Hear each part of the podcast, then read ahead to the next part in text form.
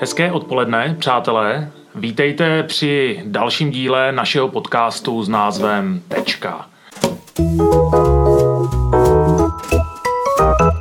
Mám tu čest přivítat velmi vzácného hosta, Pavla Krpce. Vítej, Pavle. Ahoj, děkuji za pozvání. A já k němu mám celý seznam věcí, na které nesmím zapomenout. Mám tady digitální guru, expert na online vázi, ex-star home kreditu a toho času také šéf Rixo. Tak díky za představení. Určitě už jsem ex home credit eh, a jak si správně řekl, teďka mě úplně pohlcuje to, že šéfuju eh, firmě Rixo.cz. No měřeno podle intenzity reklamy, tak bych řekl, že se Rixu daří. Tak eh, intenzita reklamy je určitě odkaz na moji minulost. Já jsem strávil hodně času v televizích a televizní reklamě věřím. Věřím jí extrémně i pro digitální služby a tu intenzitu, kterou vidíš, tak to taky znamená, že nám věří náš investor, protože nám povoluje ty grpy neustále pálit.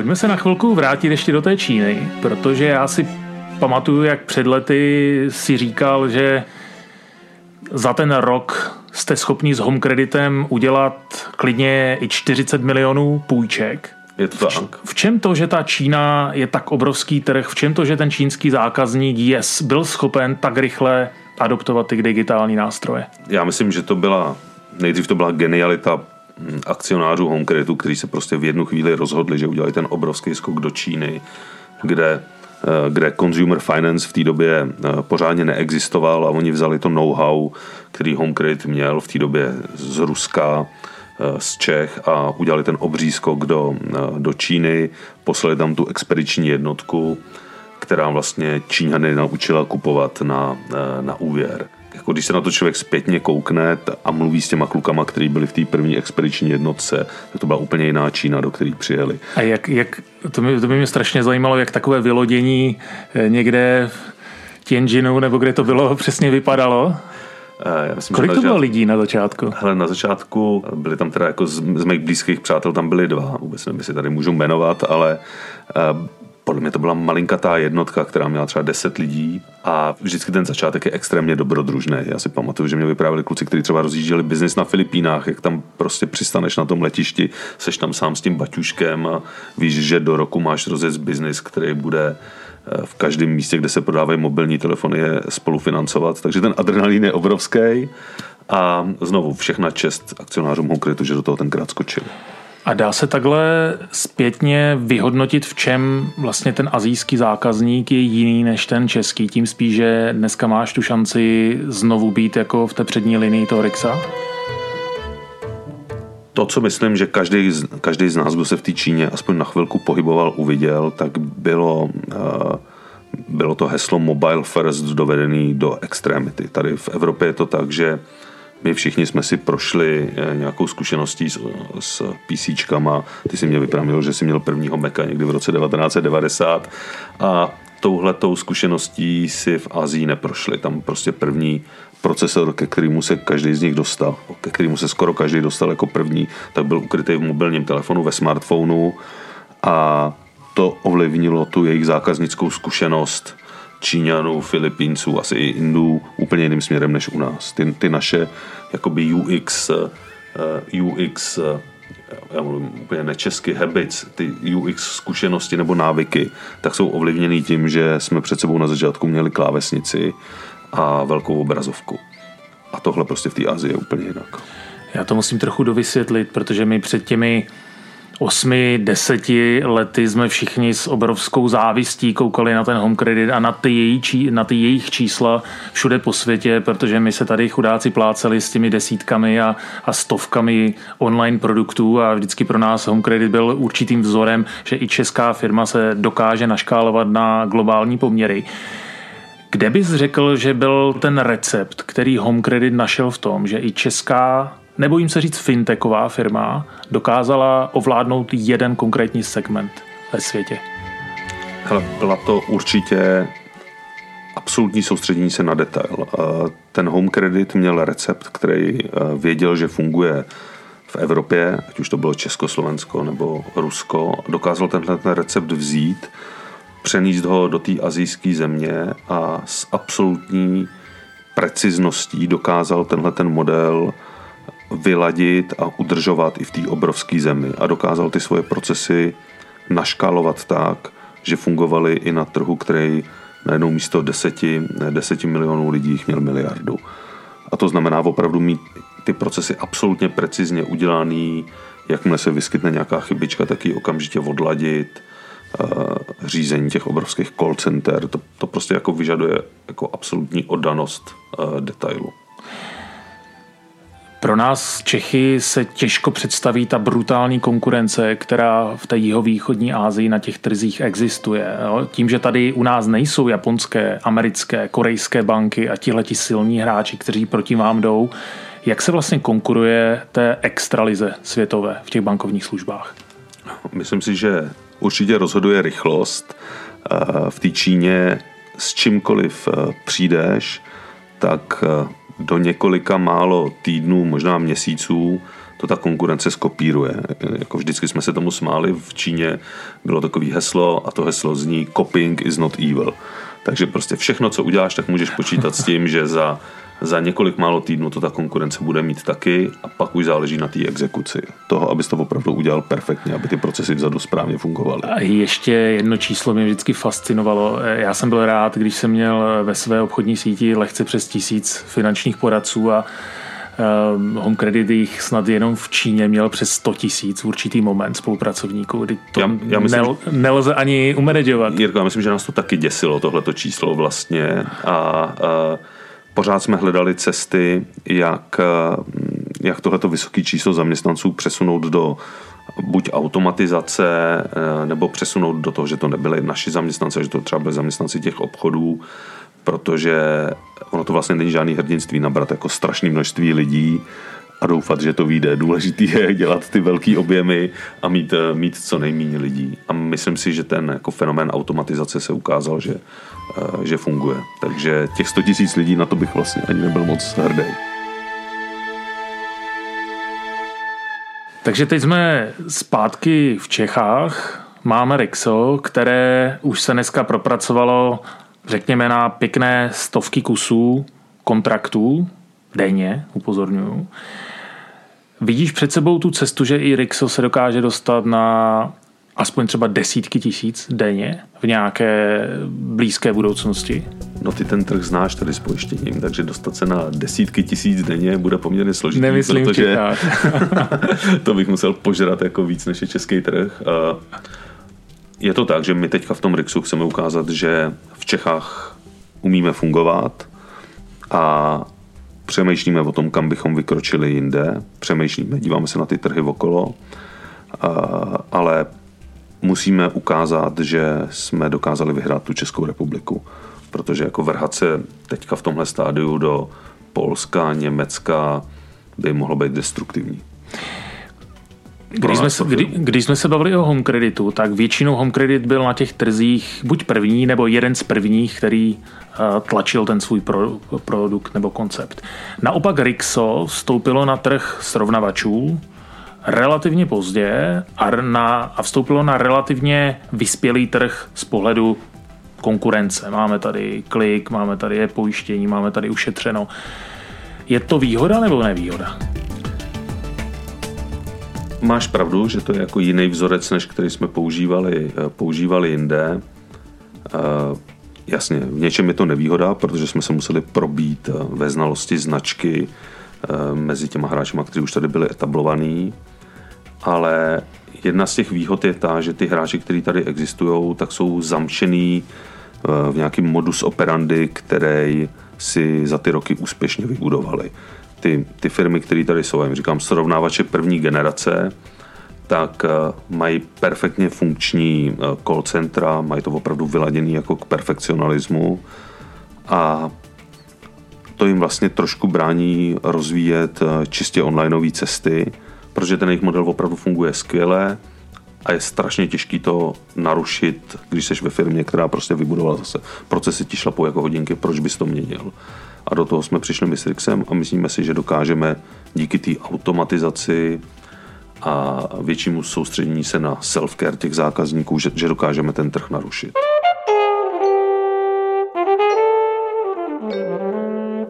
Těsně předtím, než Rixo spustilo, tak jsem napsal takový pamflet, článeček o tom, jak jsou srovnavače mrtvé, který pramenil z mé frustrace, že i když se nás o to tady snažilo kvanta, tak eh, ten trh jsme za těch posledních 8-10 let výrazněji neinovovali. V čem ty jsi přesvědčený, že srovnavač není mrtvý a že ta druhá generace srovnavačů ještě má co říct a ten trh může změnit? Ale myslím si, že to je to, jako použiju paralelu s bankovnictvím. Před vstupem Airbank na trh to vypadalo, že ty karty v bankovnictví jsou víceméně rozdaný a že není místo pro to vytvořit eh, nějaký nový druh bankovnictví. Vletěla do toho ta Airbanka, která jako nemá zdaleka tolik poboček, předvedla, že spousta procesů, kvůli kterým se muselo sedět na přepážce, tak vlastně není nutná a jde jí udělat z pohodlí domova přes mobilní aplikaci nebo přes internetový bankovnictví a podařilo se jí jako narušit ten jakoby zasmrádlej rybníček toho českého bankovnictví. A já si myslím, že v těch srovnávačích se stalo něco podobného, že vlastně všichni vzali ten model, kterým fungovalo e-pojištění, že přišel klik, který postavil jako něco vlastně hodně podobného, jasně třeba nějaký jako procesy a postupy zase jako vytunil, vytunil Hesshades, ale vlastně furt se, furt se ta mašina jako neměnila zásadně, jenom se zdokonalovala. A já si myslím, že jako v tom bankovnictví do toho vletěla ta Airbanka úplně novým přístupem, takže bylo místo pro někoho novýho, kdo si řekl, pojďme ukázat lidem jako reální nabídky, eh, reální nabídky pojištění hnedka, nebudeme jim ukazovat žádný fejky a necháme ty lidi tyhle ty nabídky, které jsme jim zobrazili, si sami sjednat od začátku do konce. Nebudeme do nich pušovat tím call centrem, jasně nějaký call centrum mám pořád, protože jinak by mi to asi profitabilně nevycházelo v Rixu, ale jako naším cílem je maximální automatizace mně se před chviličkou líbilo, jak si říkal, že jste v Číně a v Ázii vyhráli smyslem pro detail. Měl bys nějaký příklad v Rixu, kde přesně ten fokus na tu jednotlivost ten biznis dokáže vyhrát? Určitě mám jako spoustu takovýchhle příkladů.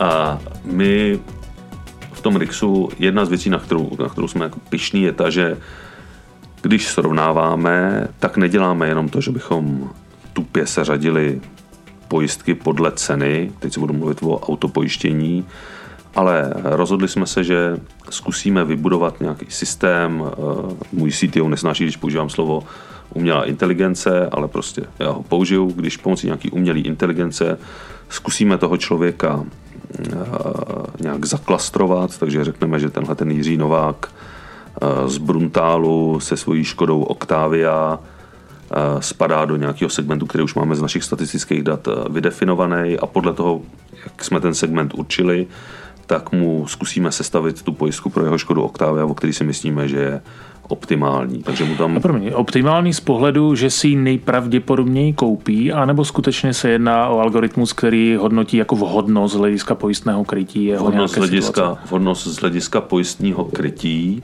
protože když bude bydlet někde v lesích za Bruntálem, tak mu tam pravděpodobně vrazíme i na tu starší Škodu Octavia srážku se zvěří a okuskunou, teď používám všechny ty vaše pojišťovácké hantýrky, a tohle to mm, jako jemu, jinému Jiřímu Novákovi, který bydlí v Praze, tak mu tam rvát nebudeme. A teď jsem použil takový jako zjednodušený příklad, ale snažíme se postavit tu pojistku tak, aby to pojistní krytí odpovídalo té personě a tomu klastru, kam jsme toho člověka začlenili.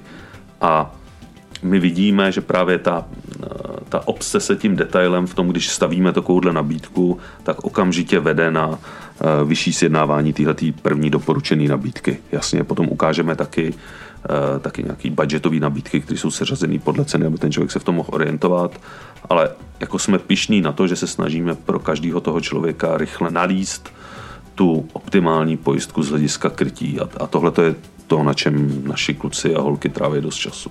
Takže tam, zatímco kde v té první generaci srovnavačů bylo jedno, co se mi zobrazilo, protože vy potom mi zavolá teta z call centra a řekne, vedle těch nabídek tady mám ještě něco speciálního, to si no, kupte. Prostě utlučou tě po telefonu a to zase já to říkám pejorativně, ale ve skutečnosti já tu konkurenci extrémně respektuju. Jo. Prostě klukům v e-pojištění, kteří tady byli první, tak se opravdu podařilo vytvořit extrémně efektivní telesales a myslím si, že neexistuje na světě mnoho firm, který by ten telesales měli lepší a to mluvím se znalostí toho, co jsme měli v home kreditu. Prostě perfektní práce.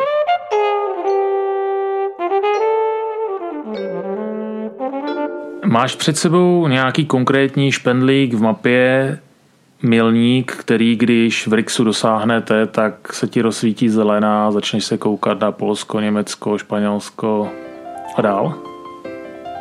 Asi je to životní pojištění. Já si myslím, že v autech už se nám podařilo prorazit v Rixu. Prostě asi šlo i dokonce rychleji, než jsme si mysleli. Tady jako musím zase pochválit eh, naše, eh, naše marketáky, který prostě přišli s tou televizní reklamou, přišli s Rixákem, naši produktáci přišli s extrémně jednoduchým procesem, jak to autopojištění sjednat v té samoobsluze, to všechno dobrý, ale to, co bychom chtěli v tom Rixu udělat, je přinést Čechům možnost sjednávat si životní pojištění online. A to tady ještě v Čechách není a tohle, když se nám podaří udělat v nějakým větším množství, tak eh, tak si ten checkbox nebo to zapíchnutí špendlíku udělám a půjdeme dál. To je takový trošku svatý grál, to životní pojištění online. A takový kovaní pojišťováci v Čechách by ti řekli, že se to nikdy nestane.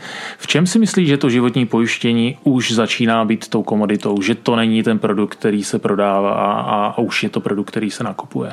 No, myslím si, že jedním z těch bodů, který z toho dělají tu komoditu, je to, že Eh, se bavíme o rizikovém životním pojištění, prostě nebavím se o investičním životním pojištění, s tím je zpětý mnoho hříchů a to nechávám těm, co se v tom, co se na tom hříchu podíleli. Takže myslím si, že to rizikové životní pojištění jde zkomoditizovat a my, my to vidíme. Uh, myslím si, že ta současná bláznivá doba s tím covidem nám ještě jako foukla víc do, do, do plachet, protože spousta těch aktivit, které lidi dřív byli zvyklí řešit face to face, tak najednou vědí, že, že jdou řešit online. No a pak jsou to hlavně interview s klientama, který, který už v Rixu jsou. Tak my dostáváme denně nějaký nezanedbatelný množství požadavků na životní pojištění a já jsem si nechal udělat takový test, kdy jsme těm lidem zavolali a říkali jsme, jestli by neměli zájem o schůzku s pojišťovacím zprostředkovatelem v tom, v tom fyzickém světě, jestli by to nechtěli jako radši vyřešit eh, Eh, vyřešit tím klasickým starým způsobem, protože mě zajímalo, jaký je to procento, který, který vlastně váhá mezi tou onlineovou a fyzickou cestou.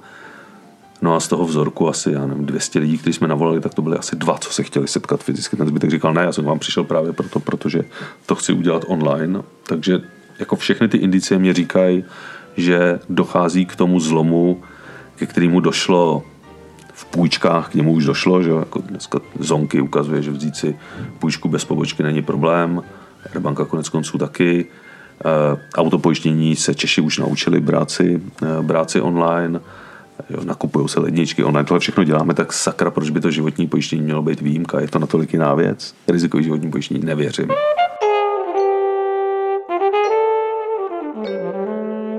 Pavle, řekněme si to na rovinu. Trošku nám zvyšuješ průměrný věk startupistů. To je, myslel jsem, že mi 35 let je úplně v pořádku. Spíš se chci zeptat na to, jak se přeskočí z takové instituce, takového už vlastně i korporátu, jakým je Home Credit, do úplně nového projektu, který je sice stavěný profikama a se seriózním kapitálem a, a stojí za ní jako silný hráč, nicméně pořád je to startup, kde je to výrazně větší dobrodružství z hlediska toho, jestli se to povede nebo ne. Jak osobně pro tebe ta změna byla velká a mm, jaké vidíš výhody na obou stranách a jestli tě to baví? Baví mě to, je to obrovská změna, protože já jsem vlastně posledních mnoho let jsem byl vždycky v těch korporacích, v těch už jako velkých korporacích. HomeCredit byla zvláštní korporace. HomeCredit byl, my jsme tomu vždycky říkali, největší startup, takže vlastně ten přechod z toho home kreditu do, do Rixa nebyl tak děsivý, jak to vypadá. Jasně byla to velká firma, byl jsem tam v té executive committee, která to jako řídila, ale pořád to fungovalo na hrozně jako lidským přístupu, kdy tam nebyla kdy tam nebyla ta hluboká organizační struktura. Jo? Jako ten home credit byl fantastický v tom, že člen boardu se prostě mohl jako zanořit jako sokol úplně někam do hloubky eh, do hloubky risku nebo do hloubky nějakého onboarding dotazníků, když věděl, že to je problém, který může pomoct eh, přinést, přinést víc salesů. Prostě fungovalo to, fungovalo to tak, že, že si měl jako přístup vlastně do všeho a byl si vítaný ty problémy řešit. Takže on fungoval jako hodně startupově, ten home credit. V tom to, takový šok nebyl, ale před home creditem jsem dělal pro opravdový korporace jako IBM, dělal jsem pro MTG, to byl eh, to byly švédský, švédský broadcaster, který tady vlastnil 50% primy, to byly velké korporace, takže já jsem spíš ten skok asi udělal, když jsem přišel do home creditu. Ten fungoval opravdu jako na té startupové agilní kultuře, v tom dobrém slova smyslu, eh, jako opravdu na tom fungoval. A úplně na závěr zkus mi říct s tím, s čím jsi spustil do Rixa, že to je inovátor, že to je startup a že prošlapáváte nějakou, nějakou dlouhou cestu. Kde je ten bod, kdy si řekneš, jsem spokojen, dosáhl jsem toho, s čím jsem do toho šel? Ale tohle na tom vlastně to nejhorší, jo? že já vím, že když bych si splnil nějaký cíl, který si tady vytyčím, tak eh, já o sobě vím, že se nedokážu zavřít na zahradu a tam eh, rok vydržet. Takže i kdybych teďka si řekl, že to bude cíl, že prodám v Čechách 300 životních pojistek denně a zároveň rozšíříme Rixo do Polska a Německa, tak a uspějeme tam, tak já vím, že by mi to stejně nestačilo. Jo? To, tohle, jako, tohle to úplně děsivý. A ty to znáš taky, jako, protože jsi určitě podobný. Uh, takže stanování si těchto těch milníků, já vím, že by to nefungovalo. Takže pro mě je asi důležitý vždycky mít před sebou práci, která mě naplňuje v tom, že se jako vlastně těším na to, co se stane. Eh, zároveň samozřejmě jako taky mám rád docela řešení těch problémů, prostě aby před mnou furt byla nějaká výzva. Jako ta představa, že ty výzvy zmizej a najednou budu jenom ležet na zahradě, kde budu mít eh, eh, jako šest lahví kremánu a pečený kuře, tak jako týden 14 dní dobrý, ale jako nestačilo by mi to, pak bych se začal nudit a dělat nějaký voloviny.